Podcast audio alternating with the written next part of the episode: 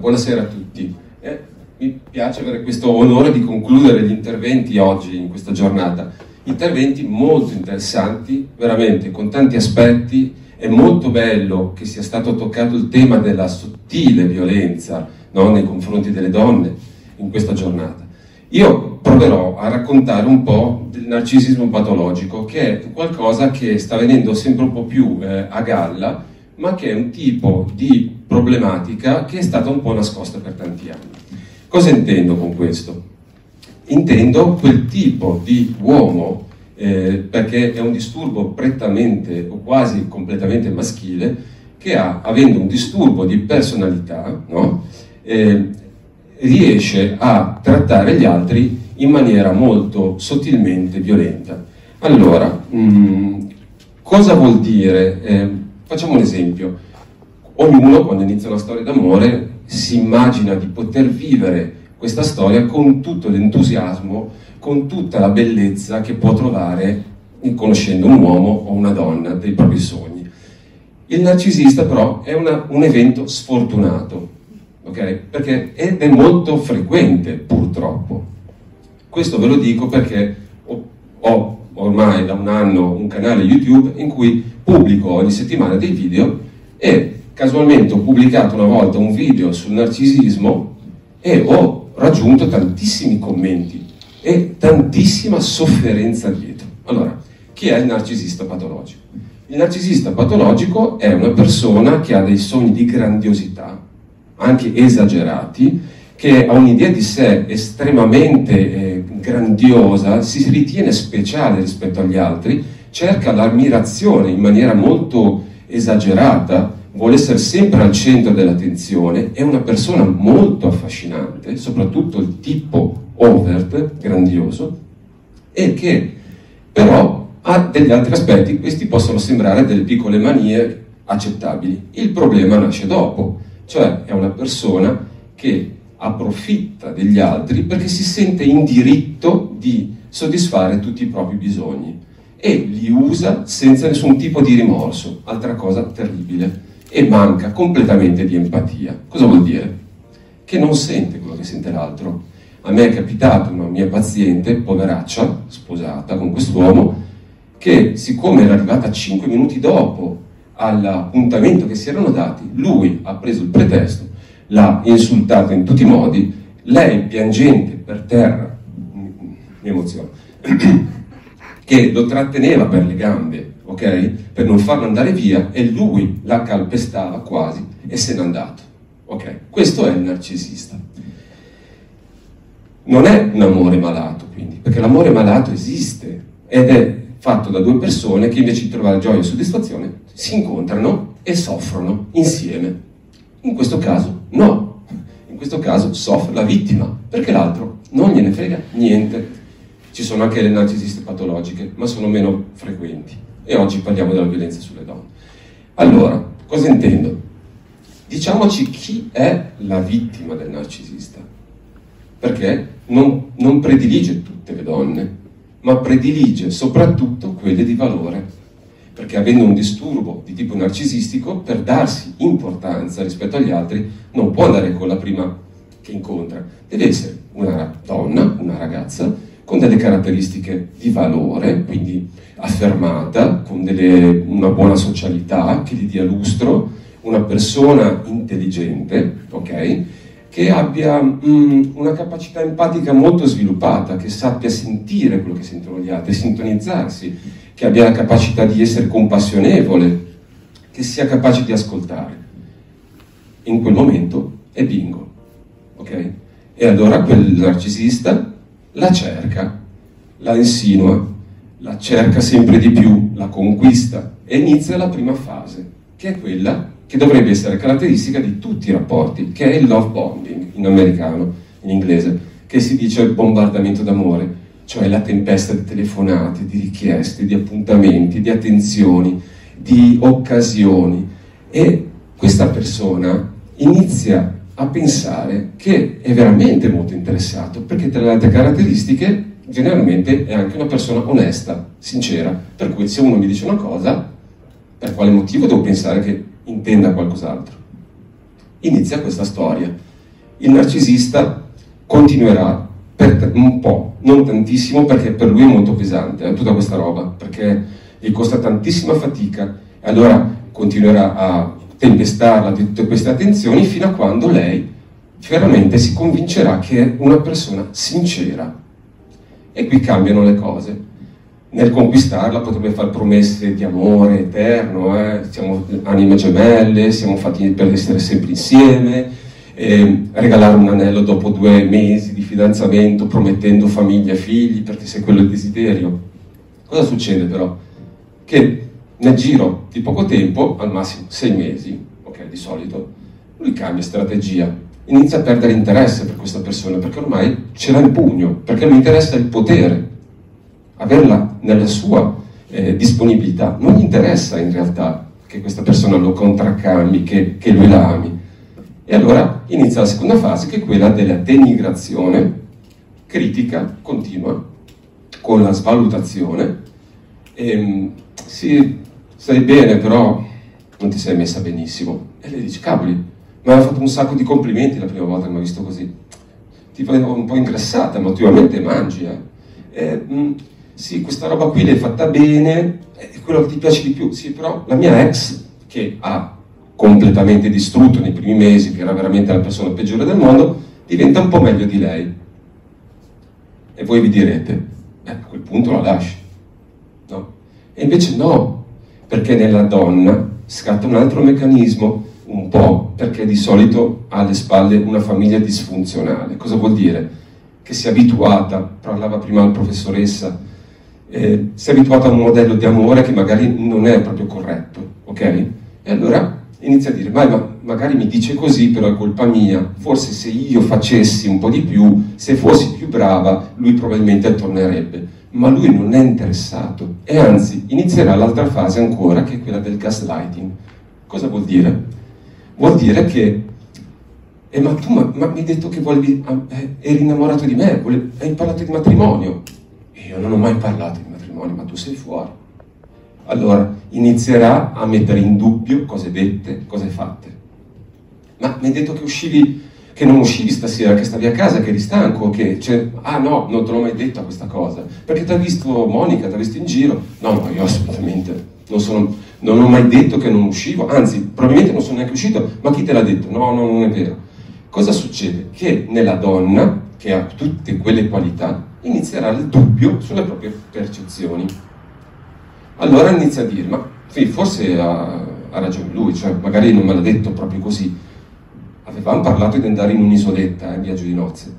Eh, però ne ha parlato allora. Però forse non era viaggio di nozze. E inizia questa eh, dissonanza cosiddetta tecnicamente, cioè, sono delle mie colleghe qua, quindi eh, dissonanza cognitiva. Cosa vuol dire? Vuol dire che se io ricevo due informazioni contrastanti, e questa è una tecnica utilizzata non solamente nei rapporti, vabbè, lascia perdere. Se io ottengo tante informazioni contrastanti, io, il mio cervello non riesce a reggerla questa cosa, va in sofferenza, si stanca, allora ha bisogno di scegliere. E piuttosto dice, vabbè, credo alla cosa che mi dà più sollievo. Mi ha detto che mi ama, anche se mi tratta male, eh, mi ama. Allora in quel momento si dissocia la realtà da ciò che sta vivendo e inizia un pericoloso percorso. Per cui cosa succede? Che mi tratta male, però mi ha detto che mi ama, quindi io mi convinco, dissociazione, ok? Eh, e poi inizia l'altra fase che è quella della eh, scusate, ricompensa positiva, ok? Eh, alternata. Cioè, cosa vuol dire? Che alcune cose mi dice bene, sei stata brava, le stesse cose mi dice no, non sei stata brava eh, per alcune mi dà una ricompensa e per le stesse cose mi dà una punizione. Questo è stato studiato, vi annoio? Scusate. No. Allora, questo è stato studiato negli anni 50-60 con dei topolini, perché dei miei predecessori, colleghi psicologi studiavano questi tipi di comportamenti. Qui chi è strutturato in azienda lo sa. Allora, cosa succede? che se io ho un topolino do un pezzo di cioccolato ogni volta che schiaccia la leva, questo topolino sviluppa un attaccamento rispetto a questo comportamento, per cui ogni volta che vuole il cioccolato schiaccia la leva e ottiene il cioccolato. E poi dite, perfetto, no, non basta, perché se io al topolino il cioccolato glielo do casualmente, quindi lui schiaccia, non arriva, schiaccia, arriva, schiaccia, non arriva, non arriva, non arriva, arriva, lui svilupperà un attaccamento di tipo ossessivo cioè passerà tutta la sua giornata nell'attesa che quella volta che schiaccia gli arrivi la cioccolata. Quindi non è più che va quando ha fame, quando ha voglia, lo fa tutto il giorno, che è il fenomeno dei social, no? Usiamo questa cosa qua, l'hanno studiata, la fanno con noi, con i social, ma lo fa anche il manipolatore, che è abilissimo, è talentuoso, ha capacità, è affascinante e lui saprà dosare la ricompensa, ma non costante, alternata, a seconda della situazione. Allora capite che non è più solamente un discorso di amore, qui non stiamo più parlando di cuore, qui parliamo di mente, parliamo di dipendenza, parliamo di abuso, parliamo di manipolazione. Ok? Allora cosa succede? Che questa donna, che prendiamo a caso, inizierà a sviluppare tutta una serie di pensieri che la mettono in difficoltà e non capisce più. Non sa se è la cosa che va bene, se è una cosa che va male, se è stata lei a comportarsi male, se è stato lui che è cattivo. Però, siccome è molto affascinante, le persone intorno a lei pensano che sembra un ragazzo, perché con lei è sempre gentile, quando ci sono le feste è sempre al centro dell'attenzione, intrattiene tutti, e le dicono, un ragazzo così, come fai perderlo, vale proprio la pena, però lei la vive diversamente, ma le amiche, i familiari, conquistate anche loro, iniziano a dire però dai, non essere così severa, perché ti comporti così? Eh vabbè, se una volta sbagliato, vagli incontro. E questo alimenta nella donna il bisogno di riconquistarlo e di riconquistare anche i parenti, perché dice vabbè, se faccio come dicono loro è meglio e quindi creo di nuovo la vicinanza. Allora, questo però eh, rende la donna isolata rispetto agli altri, perché non si sente più capita dalle persone che intorno. Lui farà un'opera anche a volte di denigrazione nei suoi confronti, cioè si farà tutto il giro delle amiche dice, eh però sai, eh, la tua amica non si comporta più bene con me, stata, mi, non capisco cosa abbia, l'altra volta mi ha lasciato fuori di casa, ma lui la scarterà alla fine, perché non si accontenterà di lei le romperà tutte le relazioni intorno, la farà sentire una cretina, lei inizierà a dubitare di sé, inizierà a dubitare delle proprie sensazioni, inizierà ad andare in uno stato d'ansia perenne, perché non si sa mai, potrebbe essere la telefonata che usciamo oppure la telefonata che mi dice non vengo. Lei magari organizza una cena per tutti e lui non si presenta e lei deve inventare una scusa con tutti i suoi amici, ma invece di allontanarsi, questo la rende sempre più dipendente nei suoi confronti.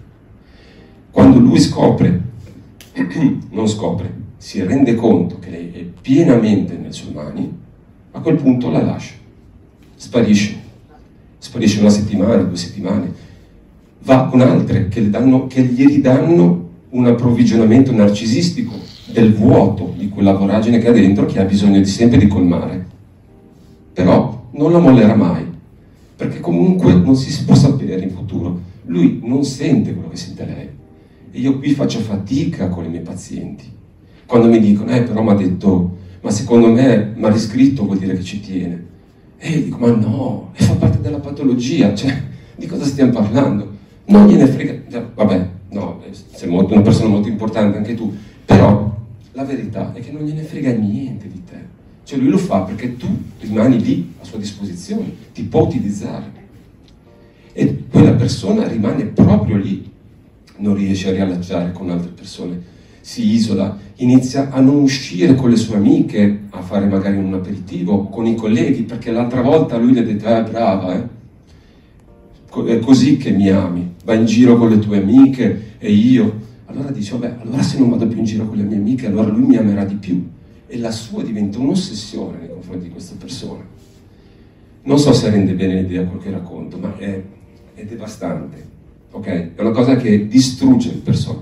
Passano anni incatenate in questo rapporto, sperando che non si sposino perché poi dopo se no le manipolano ancora di più, se ci sono i figli peggio, perché vengono utilizzati per, lo dico all'avvocatessa perché mi ritrovo nella descrizione della violenza economica, e lui non sente nulla. Quello che lui dice è, ma sono solo stasera quasi quasi, le, la, le scrivo. Dopo un mese che è sparito, ehi ciao, come stai? E lei, mi pensa ancora? Allora, mm, vedi che lo sapevo che non se n'è andato del tutto? E poi nel frattempo lui scrive, ehi ciao, come stai? Altre sette persone. Però lei si sente l'unica. E allora continua, ok, questo, questo rapporto qua e le persone intorno fanno fatica ad aiutare perché non capiscono quello che sta succedendo. Però questo provoca nella vittima, perché questo si tratta, nella vittima del narcisista, tutta una serie di stati fisici negativi, cioè inizia a mangiare di più in maniera smodata, inizia la restrizione pure alimentare, non mangia più, la trovano tutti cambiati, ma guarda come si è ridotta, ehm, non lo so, non dorme, eccetera, eccetera fino ad arrivare poi a stati emotivi perenni di ansia che arriva fino alla depressione e a volte anche al pensiero di suicidarsi per togliersi da questo incubo che stanno vivendo. Allora, chiunque può essere vittima di un narcisista perché sono bravissimi. La cosa che è difficile è capire che un conto è dire le cose, un conto è farle. Si fa fatica a togliere l'audio e guardare le immagini la donna non riesce a distinguere, mi ha detto che mi ama, chi è che prima ammazzava per amore? Qualcuno ne parlava? Okay. Eh, mi ha detto che mi, ma, ma, cioè, ha ammazzato perché mi amava, ok, la professoressa lo dice. Quindi, cosa possiamo fare? Uno, se viviamo una storia del genere, mi auguro di no, che nessuno abbia avuto questa esperienza, o se ce l'ha avuta, l'abbia superata. Due, se conosciamo qualche persona che inizia a raccontarci di storie un po' strane, cerchiamo di andarle incontro, ascoltiamola seriamente. Può darsi che forse viva una situazione di questo genere. Altra cosa è, se viviamo una situazione del genere, in, cioè, invogliamola, invogliamola a cercare un aiuto anche di tipo professionale. Esistono psicologi, psicoterapeuti, persone che si occupano di questi disturbi, che possono aiutarla a rientrare in sé, a riconoscersi, a ritrovare il proprio valore, perché il rischio è che la vita sfuga via e non si riesca più a costruire qualcosa che sia dignitoso o comunque che si meriterebbe vivere. Io lascerei così.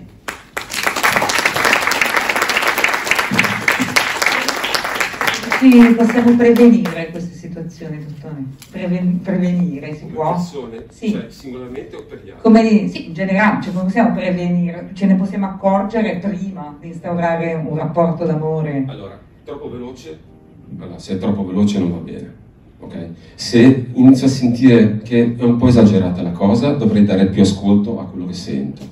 E se iniziano a esserci dei comportamenti completamente diversi da quelli che si promettono, tipo ah sei l'unica persona della mia vita, ah no basta con questa cosa qui per me abbiamo finito e non risponde più al telefono, dovrei iniziare a farmi delle domande e dare più ascolto a quello che sento e confrontarmi. Grazie, grazie, grazie. grazie.